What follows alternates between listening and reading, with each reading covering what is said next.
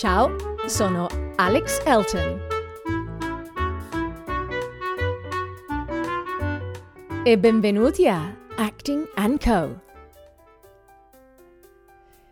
Nella puntata di oggi parleremo della figura dell'attore e, udite udite, avremo un ospite davvero d'eccezione, di cui ancora non rivelo il nome, quindi rimanete sintonizzati fino alla fine.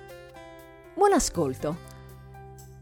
L'attore è un artista che interpreta un ruolo per il teatro, il cinema, la televisione. Lo scopo principale dell'attore è interpretare un personaggio, per intrattenere, suscitare emozioni e raccontare delle vicende. La rappresentazione deve essere così convincente da coinvolgere gli spettatori nella storia narrata. Gli strumenti di lavoro di un attore sono il proprio corpo e la propria voce. Tramite la gestualità, la mimica, i movimenti del corpo, il tono della voce e le parole. Gli attori riescono a dare vita e spessore ai personaggi che stanno rappresentando. La preparazione necessaria per interpretare un personaggio può essere lunga. Per questo gli attori impiegano gran parte del proprio tempo per le prove, studiando la parte da recitare nei più minimi dettagli. Parte dello studio può avvenire prima ancora di ottenere il ruolo. È necessario infatti svolgere un'audizione, tema di cui ho parlato in maniera esauriente in un precedente episodio, solitamente davanti a registi, produttori e responsabile del casting. Superato il provino per il ruolo e ricevuta la sceneggiatura, l'attore studia poi le scene che spettano al proprio personaggio, imparando a memoria il copione, laddove non gli sia permesso improvvisare. Inoltre è necessario studiare anche i risvolti psicologici della situazione dei personaggi, per riuscire a calarsi nella parte. Interpretare un personaggio può richiedere anche una certa capacità di trasformazione fisica. L'attore può, ad esempio, dover perdere o guadagnare peso, cambiare taglio o colore di capelli, per assomigliare anche fisicamente al personaggio che deve portare in scena. In alcuni casi, l'attore deve svolgere azioni o movimenti che richiedono abilità particolari. Può quindi dover seguire corsi di preparazione specifici, ad esempio di canto, di danza, di equitazione o di preparazione atletica. Se ci sono scene particolarmente difficili o pericolose, alle quali aspirerei anch'io, il mio sogno nel cassetto sarebbe essere una Bond girl. Si può ricorrere a specialisti come controfigure e cascatori, i cosiddetti stuntman. Ma oggi ho il piacere di avere un ospite molto speciale, che oltre ad essere un'attrice, performer, cantante a tutto tondo, è anche una mia carissima amica. Vi dico solo che ci siamo conosciute ad un provino con Tosca e Venturiello tanti anni fa, ma non vi dico quanti. Entrambe avevamo portato come compagnia il nostro quadrupede, un bassotto. E quello ha rappresentato l'inizio di una bellissima e duratura amicizia. Ladies and gentlemen, Lisa Angelillo. Ciao Lisa e benvenuta al mio podcast Acting and Co. Ciao Alex, che bella presentazione. Beh, è meritatissima. Ma tu te lo ricordi quel provino con i nostri bassottini? Pensavamo a tutto fuorché al provino. Oddio, diciamo che forse esorcizzavamo il provino avendo la fortuna di avere al nostro fianco un quadrupede, appunto. E che quadrupede!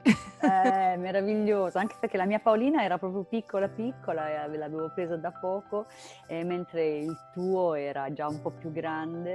Avevo Noodles, giusto? Avevi Noodles? Avevo noodles, sì, che poi è arrivato Smarty e tutti gli altri, perché dovete sapere, chi ci sta ascoltando, è che i nostri bassotti sono imparentati, nel senso che... Paolina è la, aiutami Lisa qui, Paolina è la nonna della tua attuale Twinkie, della mia attuale Twinkie, è la bisnonna del mio attuale Muffin. Va bene, bando alle ciance. Allora beh, qua in realtà abbiamo già dato un primo consiglio sul come affrontare i provini. Portatevi un cagnolino insieme per diminuire il livello di tensione. Esattamente, ed è un ottimo consiglio. Allora, chi è Lisa Angelillo? Domanda difficile, eh? Beh, qui bisognerebbe chiedere alla mia psicologa. Addirittura! No, mi fido più di te, dai. Allora, diciamo uno, nessuno e 100.000, sei personaggi in cerca d'autore, tutto e niente. Oddio, chi sono? È una bella domanda. E poi me l'hai sparata giù dura proprio. Allora, chi sono? Allora, sono un essere pensante, fondamentalmente donna, curiosa, sono una curiosa, sì, una curiosa della vita. Mi interessa molto tutto ciò che ha a che fare con l'arte, ovviamente, e mi interessa anche però molto tutto ciò che ha a che fare con l'uomo. E anche il mondo animale, che sento che vuole partecipare a tutti i costi. Sì, e infatti io li ho chiusi in una stanza, però loro... Ma perché loro hanno sentito la voce della loro nonna e bisnonna. Esattamente, ti stanno salutando. Ma siccome qua siamo, è un podcast un po' come una radio, tutto va bene, tutto fa brodo, quindi li lasciamo. Ma sì, ma le cose confezionate non ci piacciono. No, ma infatti. Ok, allora Lisa, da meravigliosa cantante e attrice quale tu sei, ci racconti la tua esperienza internazionale con il celeberrimo musical Mamma Mia?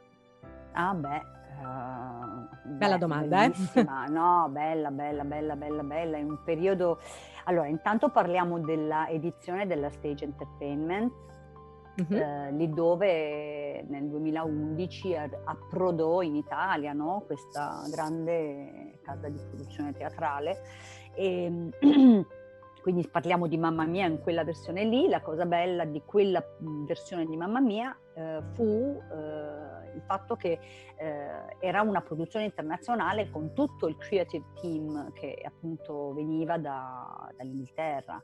In realtà da diverse parti del mondo. Avevamo la coreografa che viveva in Svizzera, il regista Paul Gerrington invece è un inglese doc, il maestro di musica, insomma avevamo tutto il team inglese originale. Wow, proprio. Wow. Sì, è stata bella. Poi tutte le prove in inglese, quindi diciamo che è proprio un sogno anche come modus operandi. Ho potuto dire di aver fatto l'esperienza di una messa in scena teatrale UK, però nel comfort di Milano, perché l'abbiamo fatto tutto il Teatro Nazionale, sì. È stato molto bello. L'unico italiano, diciamo, che faceva parte del team era Federico Bellone, con cui ho avuto il piacere di rilavorare proprio nella fase pre-Covid, prima che ci chiudessero, in un altro bel musical che è Charlie, la fabbrica di cioccolato. Sì. E lui era l'unico italiano in commissione, e in quel provino, se posso raccontare un aneddoto, la cosa bella è che c'erano tutte le... poiché ovviamente ti sto parlando del ruolo delle donne, no? Quindi sì. Uno dei pochi ruoli belli per un overforti, diciamo. Ancora... Non svegliamo l'età, eh? Sì, no. Però c'eravamo un po' tutte, insomma, a fare quel provino lì, dalla Noschese alla Bianca Maria Lelli, la Taverni, c'ero io, c'era persino la Cuccarini, insomma, c'era un parterre niente male. Wow. di performer, quindi è stato molto bello tutto. L'allestimento ovviamente incredibilmente grande, super professional.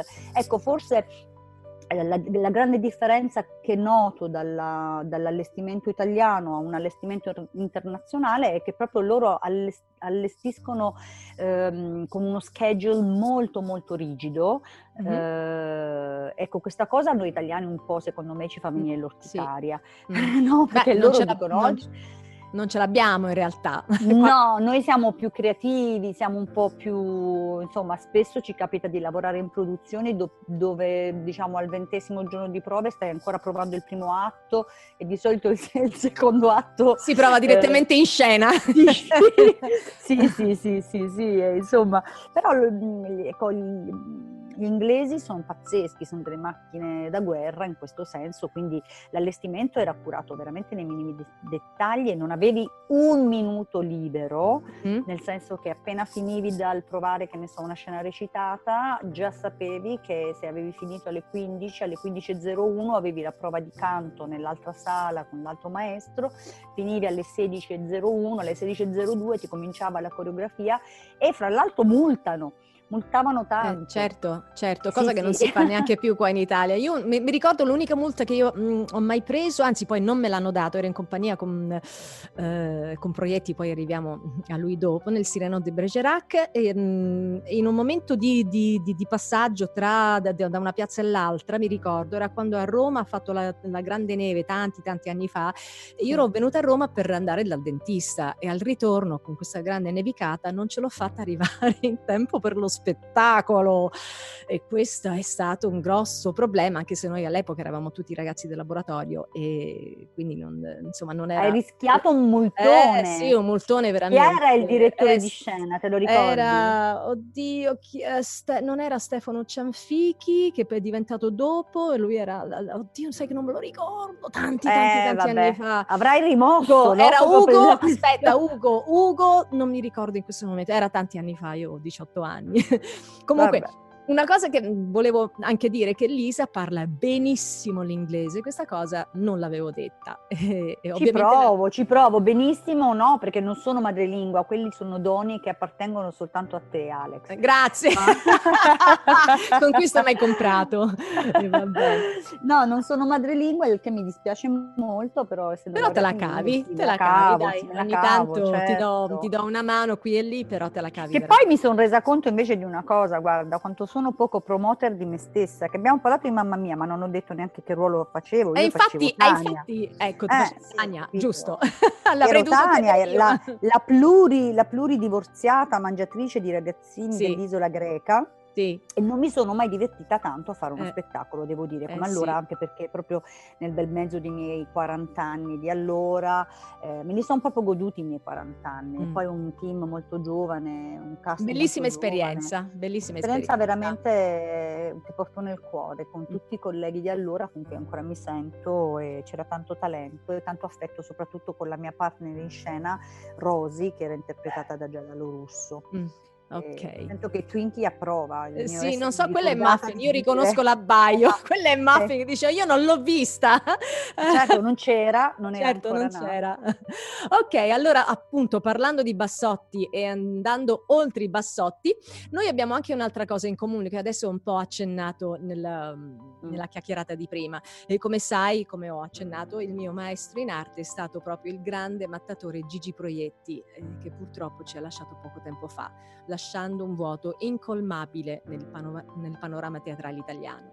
Allora, Lisa, personalmente io mi sento una privilegiata, avendo avuto la fortuna di essere stata scelta tanti anni fa al provino del suo laboratorio. Come ho detto prima, avevo 18 anni, ero molto piccola, e Gigi mi chiamava sempre Happy Dolly, che mi faceva arrossire perché fondamentalmente io sono una timida, e lui mi chiamava così proprio per questo mio estro giovane. Ero sempre molto solare, molto felice, addirittura io pensavo, guarda, io sto lavorando eppure mi sembra di giocare. Infatti in inglese play, la commedia è giocare, il significato è giocare, ma ed è stato proprio lui ad avermi aperto il cuore all'arte. Ma veniamo a te, Lisa, so che anche tu hai avuto la grande fortuna di lavorare con lui, vuoi raccontarci la tua esperienza?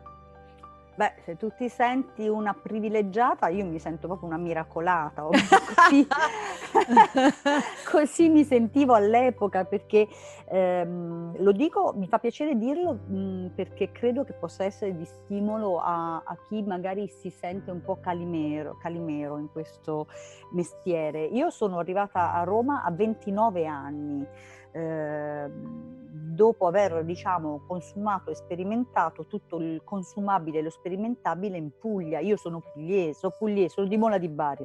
Mola di Bari, sono le orecchiette alla beretta. Facciamo sentire un po' questo accento. Quindi, perché ci tengo a dire questa cosa? Perché a 29 anni, sai, uno dice, vabbè, dove vado, che faccio? Ormai è tardi. Ecco, mi piace raccontare questo aneddoto perché possa essere di stimolo al continuare a sognare. Non c'è un'età per coltivare la propria passione e i propri sogni. Il provino con Gigi fu in tre fasi. La prima fase era il classico provino aperto, no? Stiamo parlando dell'allestimento anche qui di un musical che era Full Monty, ma nella versione con la regia di Proietti, risaliamo agli anni 2001-2002, e il primo provino era aperto. Per questo nuovo musical cercavano aspiranti da tutta Italia e fecero delle giornate veramente aperte al Brancaccio e delle altre con scrematura. Io mandai foto, bla bla bla, le cose che richiedevano. Allora si usava ancora il cartaceo nel paleontolitico, no, come si dice, nella preistoria. Nella preistoria, sì. Paleontolitico non esiste, no, però mi piace molto. Io sono famosa per il coniare nuovi termini. Ecco, noi attori, per noi è un po' una licenza poetica, quindi dai, te la faccio passare. Vabbè, lasciamolo, perché ci piace, non facciamo niente. No, perché magari domani potremmo trovare paleontolitico dal famoso strafalcione dell'attrice della Lisa Angelillo. Vabbè, insomma, mi hai capita, nella preistoria si usava ancora il cartaceo, quindi insomma io fui chiamata a fare questo primo provino aperto con la classica canzone a piacere, il monologo a piacere, la parte tutto a piacere, e non si sapeva ancora di chi sarebbe stata la regia. Dopodiché mi chiamarono per il primo callback e lì svelarono il nome, che la regia sarebbe stata di Gigi. E io quella mattina abitavo ancora in Puglia, per l'appunto, non volevo prendere il treno perché mi venne lo sconforto, perché io dissi, ma figurati se con tutti gli attori che ci sono in Italia, a Roma, un spettacolo che si fa a Roma, con tutti gli attori che conosce Gigi Proietti, ma figurati se lui sceglierà proprio me. Certo. Fui messa sul treno quasi a calci praticamente dal buon Paolo Daniele, che allora era ancora il mio consorte, e praticamente andai a fare questo provino. Ovviamente sempre poi la carica ti viene, però sai, un po' così, no? E invece superai anche il secondo callback e poi superai anche il terzo e infine fui presa per una delle 6 protagoniste femminili di Full Monty, perché nella versione teatrale anche le donne, devo dire, avevano un bel ruolo insieme agli uomini e sono un pochino più messe in risalto rispetto al film nell'opera teatrale. E ho fatto questa bellissima esperienza, fra l'altro era il primo musical veramente mastodontico in Italia, tant'è che si unirono 3 produttori per riuscire a appunto produrre economicamente questo grande sforzo. C'era Gigi alla regia, che fu il fiore all'occhiello di tutto, l'allestimento fu al Brancaccio, Gigi era anche il direttore artistico del Brancaccio, quindi non è che ce lo siamo goduti, ce lo siamo spolpato, perché la cosa bella è stata, a parte la professionalità e l'umanità di quest'uomo appunto inarrivabile, che veramente, come hai detto, lascia un vuoto pazzesco, ma la cosa bella fu che l'allestimento fu lunghissimo, quasi 2 mesi di allestimento, e quindi già lavorare 2 mesi, veder lavorare quotidianamente Gigi era bellissimo, perché lui riusciva a creare attorno a sé, sia nel cast sia con i tecnici, ma con tutti, dall'ultima ruota del carro al primo attore, che allora erano Rodolfo Laganà e Gian Piero Ingrassia, lui riusciva a creare un'atmosfera di serenità, di famiglia, era bellissimo, c'erano anche le sue 2 figlie, alla loro primissima esperienza, c'era Carlotta come aiuto regia assieme a Sebastiano Bianco, e c'era Susanna che si occupava dei costumi proprio alle loro primissime esperienze.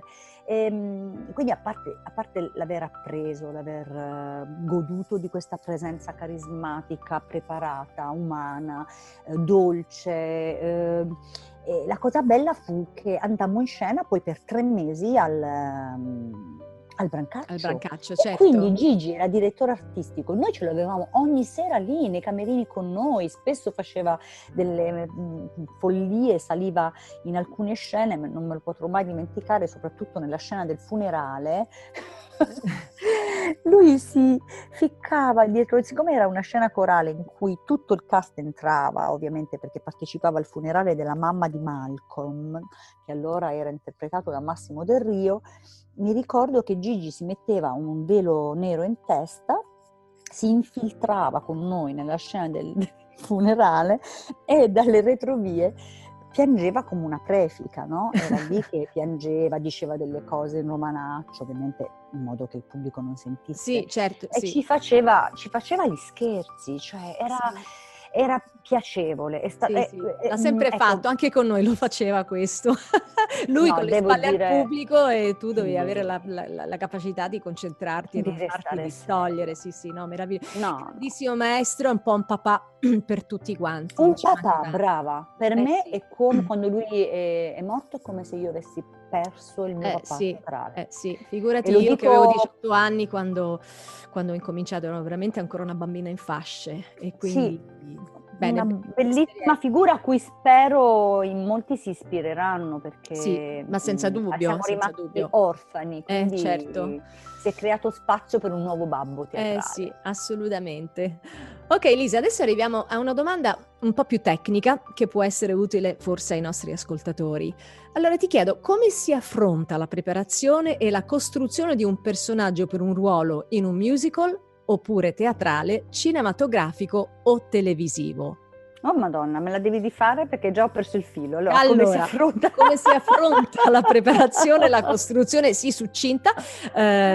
preparazione e la costruzione di un personaggio per un ruolo in un musical, teatrale, cinematografico o televisivo? C'è un modo diverso? Cioè, ovviamente questa è una domanda che noi sappiamo, però il nostro magari no.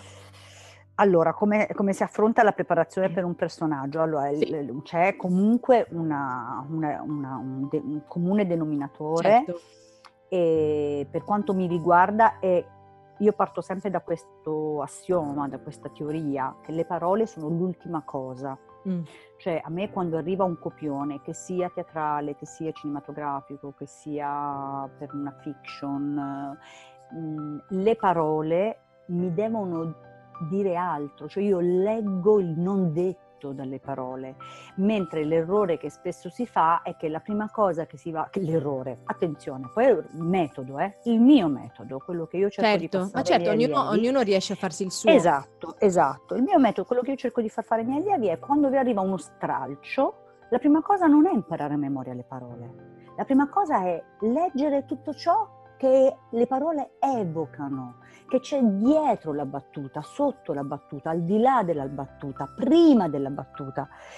Questo ti darà il terreno di costruzione del personaggio per qualunque ambiente tu debba andare a fare un provino, che sia musical, che sia TV o che sia cinema, e questo ti aiuterà a costruire appunto un passato del personaggio, perché se no, senza il passato, senza le emozioni, senza la sensibilità, senza la psicologia del personaggio, le parole saranno belle quanto, ma saranno vuote.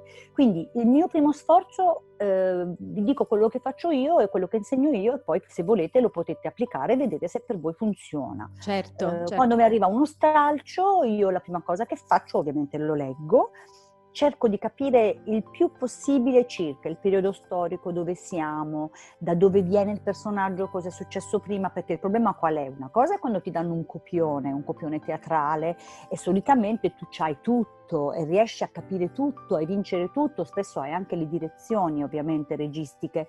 Quando ti danno gli stralci per andare a fare il provino per una fiction o per un qualcosa è un disastro, perché ti arriva queste due paginette... E magari ti dicono donna, quarantenne, borghese, che significa tutto e non significa niente. Sì, perché da dove viene, chi è, quale rapporto ha con gli altri, che lo crede, eccetera. E quindi lì ovviamente allora potremmo dire, se la devo fare brevissima farei così. Se vi arriva uno stralcio per una fiction ed è appunto molto striminzito, con poche indicazioni, siate quanto più possibile voi stessi, cercando di capire il personaggio appunto in che situazione è, da dove viene, cioè in che stato emotivo è, cosa è successo prima di quella scena, e poi andate diciamo a rispettare molto quello che voi siete, perché tanto non riuscirete in 24-48 ore a costruire chissà quale solidità sperando di diventare Amleto, insomma non riesce a diventare Amleto in 48 ore, quindi se ti hanno chiamato presumibilmente in qualche modo sei abbastanza simile alla persona che cercano, e quindi rispetta ciò che sei, ma rispetta anche appunto ciò che ti arriva dallo stralcio. Se invece hai la fortuna di dover fare un provino e di avere la possibilità di leggere tutto il testo, che sia teatrale o anche cinematografico, beh, allora lì anche lì le parole sono importantissime. Nel momento in cui farai il provino, ma non lo sono nella fase preparatoria, anche lì io direi di andare a cercare la veridicità, quanto più tu possa fare spazio al personaggio, usando la tua esperienza, ciò che sei, la tua sensibilità, mettere tutto ciò che è il tuo bagaglio di persona al servizio del personaggio che ti stanno commissionando. E a volte questo percorso richiede molto tempo, perché è un po' la differenza fra i grandi attori e gli attori bravi e basta. I grandi attori tu li vedi in 20 film e vedi 20 personaggi diversi, il bravo attore lo vedi ed è sempre lo stesso personaggio, gli cambiano solo il nome e il cognome del personaggio e la fiction in cui sta. Questo è il mio umile pensiero. Poi a livello pratico, se mi dici che devo essere breve, mi metto in difficoltà. Qui insomma servirebbe fare una decina di lezioni di preparazione ai provini, e allora, oppure seguire il tuo podcast, insomma. Ma no? Possono seguire il mio podcast e magari facciamo anche un episodio più in là dove raccontiamo delle altre cose un po' più specifiche, degli esercizi, eccetera. Ci confrontiamo su questo. Ma prima di passare alla domanda successiva, io volevo aggiungere una piccola parentesi, ma hai fatto venire in mente tu questo, che ognuno ha il proprio metodo. Io ho anche il mio, che fa ovviamente parte di un bagaglio di esperienza che ho costruito nella vita. Ho avuto anche la grande fortuna, come tu sai, di aver lavorato con Mariangela Melato, che io considero essere la signora del teatro italiano, grande mancanza nel panorama italiano, e io ho avuto la fortuna di lavorare con lei sia in palcoscenico in Fedra di Racine, che come assistente personale, quindi l'ho conosciuta molto da vicino. E lei, la sua metodologia era molto affascinante. Lei, a parte che quando siamo arrivati allo Stabile di Genova, alla prima prova, io ancora non ero in scena, perché io poi ho preso la parte di Orietta Notari, che è andata a fare un altro spettacolo, facevo Ismene, ma all'epoca ero l'assistente. Vedevo che lei è arrivata al primo giorno di prove con 800 battute, cioè versi alessandrini a memoria, in traduzione di Giovanni Rabboni, ma l'unica della compagnia, tra l'altro protagonista, avere queste, già i versi già tutta a memoria. Però lei faceva una cosa interessante: lei divideva il suo copione in colori, e ogni colore rappresentava l'emozione che a lei suscitava quella scena. Era molto molto molto affascinante il suo metodo di lavoro. Grande rigore, grande donna milanese, incredibile, esperienza anche quella meravigliosa. Ma sì, che anche su questa tua esperienza potresti fare un'intera puntata, un'altra volta magari, che possono servire. Però la verità è che appunto non solo non esiste un metodo, ma si deve mirare alla personalizzazione del metodo, e anche al fatto che poi il metodo per ogni spettacolo o provino va adattato. Certo, ed è diverso, è diverso. Certo, assolutamente, cioè tutto si può fare. Per esempio io, e questo lo voglio dire anche sempre perché spero che possa servire per alcuni attori, paradossalmente, io sono un po' Dori di Nemo. Io ho difficoltà a memorizzare, no, è vero, ho difficoltà a memorizzare, una verità, no? Quindi lo dico per chi dice come posso. No, io poi memorizzo, però per esempio, ecco, ho difficoltà, non sono veloce come gli altri. Ah, ecco, perfetto. Quindi che cosa accade? Accade che se mi prendono per fare un progetto che inizia tipo la settimana dopo e mi dicono arriva con tutto il copione a memoria, per me è molto più difficile che per tanti altri colleghi con cui ho lavorato. Sì. Però paradossalmente la cosa interessante è che, ripeto, non è la memoria che fa di te un attore bravo. Io ho lavorato con diversi colleghi, tantissimi di loro veramente personaggi veramente da studiare in quanto a genialità, alcuni fortunati, altri meno, devo dire. Però mi è capitato anche di lavorare con altri attori che magari arrivavano con una memoria perfetta, al primo giorno di repliche tu dicevi cavolo e ti cascava la mascella, al 30° giorno di repliche praticamente era identico al primo. Certo, non c'è stato un percorso di crescita del personaggio. Allora se la tua abilità è solo avere la parte a memoria, certo, e dargli più o meno un'intonazione senza poi far crescere il personaggio, cioè il personaggio non si ferma mai. Se tu fai 100 repliche, alla 100ª replica non è come alla prima. Se dovesse accadere questo, di fronte hai un perfetto attore bravo a memorizzare, ma probabilmente non altrettanto bravo a far crescere il personaggio. Ma guarda Lisa, io ho la stessa difficoltà, mi annoio tra l'altro a imparare a memoria le battute prima di entrare in prova. È molto più facile comunque memorizzare con i movimenti, fissando i movimenti. Comunque Mariangela aveva la doppia capacità, lei arrivava alla prima prova con tutta memoria, poi ovviamente il suo personaggio cresceva in una maniera allucinante. Guarda, era una roba sacro, non mi riferivo assolutamente lo so, però l'ho voluto precisare. Grande attrice, pazzesca, versatile, appunto lei riusciva a fare veramente di tutto, dal film a...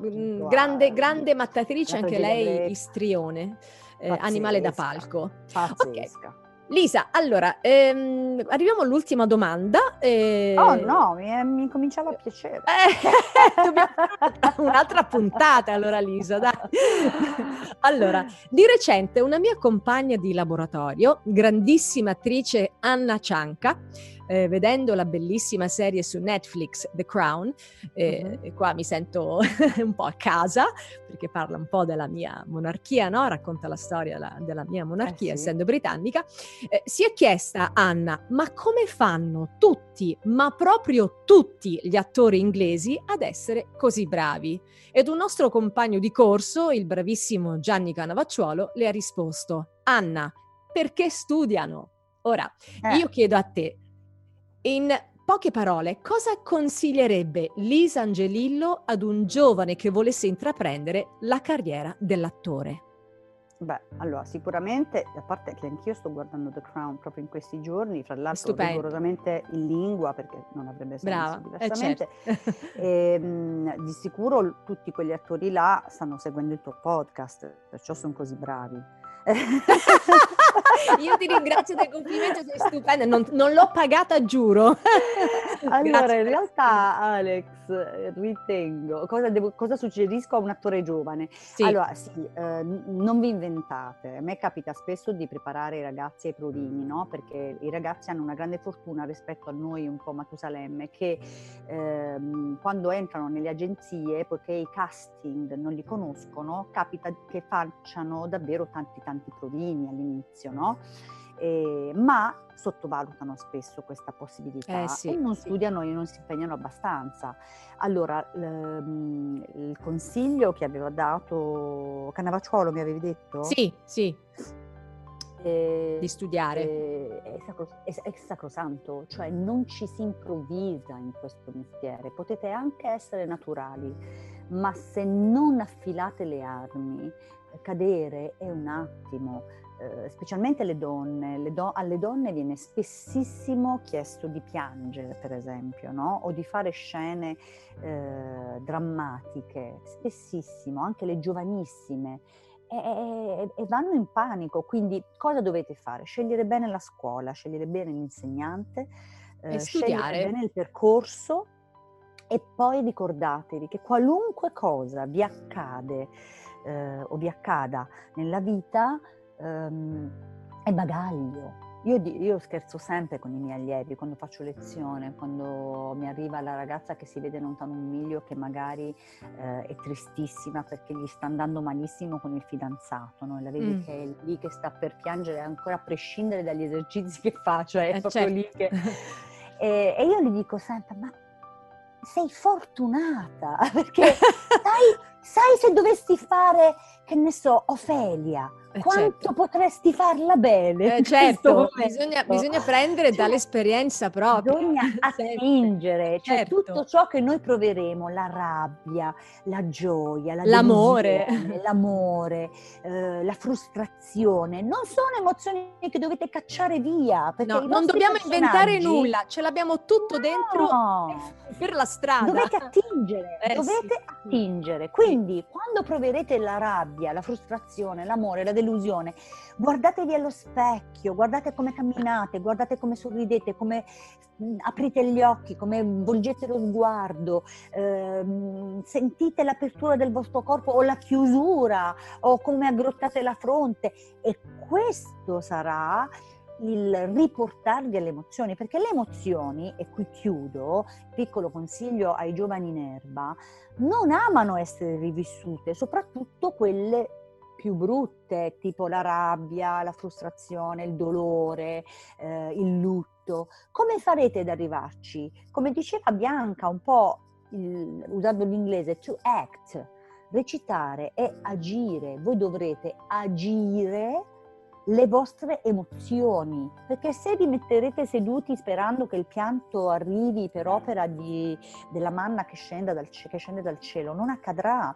Dovrete riconnettervi fisicamente alle emozioni, e allora forse ritroverete la connessione all'emozione, l'emozione verrà fuori da sé. Assolutamente, assolutamente. Per farlo devono farlo, studiare, certo. provare. Ma infatti io mi collego un attimo di nuovo a questa cosa, faccio un'altra piccola parentesi, Lisa, perché ho fatto una masterclass di Helen Mirren, che io adoro, e lei parlava proprio di questo, diceva che la generazione di oggi degli attori, come l'hai chiamati tu, in erba, pensano che siccome esiste il cinema e verità possono improvvisare, non c'è bisogno di studiare, la tecnica non è importante, eccetera. Lei ha portato l'esempio di un grandissimo attore al quale lei si è sempre molto ispirata, che è Marlon Brando, dove racconta che lui dice che la tecnica, se ce l'hai al 100%, allora puoi ballare all'interno di un pentagramma. Io l'ho trovato molto bello questo suo modo di esprimersi, perché diceva che lui è uno che ha una tecnica perfetta e infatti balla dentro il pentagramma. Ecco, esatto. Quindi la tecnica a studiare è molto molto importante. Beh, è come un ballerino, no? Certo. I ballerini perché si esercitano? Perché poi quando devono eseguire la coreografia la riesci a fare in maniera perfetta solo sul tuo corpo. E puoi improvvisare, solo quando hai una perfetta tecnica. Certo. Va bene. Lisa, io che ti devo dire? Ti ringrazio veramente di cuore di essere stata ospite al mio podcast Acting and Co. È stata una bellissima chiacchierata. Ringrazio io te, Alex, spero che possa essere utile a chi ci sta ascoltando, a chi ci ascolterà, a chi vorrà essere curioso da venirci a trovare online. Appunto, e magari possiamo anche ipotizzare una prossima puntata futura. Che dici? Certo, assolutamente. Va bene, allora seguitemi su questo canale e visitate la mia landing page www.alexonstage.com. Arrivederci al prossimo episodio e ciao, e ancora grazie a Lisa Angelillo. Un bacio a te e un grande abbraccio a tutti quanti. Viva il teatro, viva l'arte. Ciao. Ciao.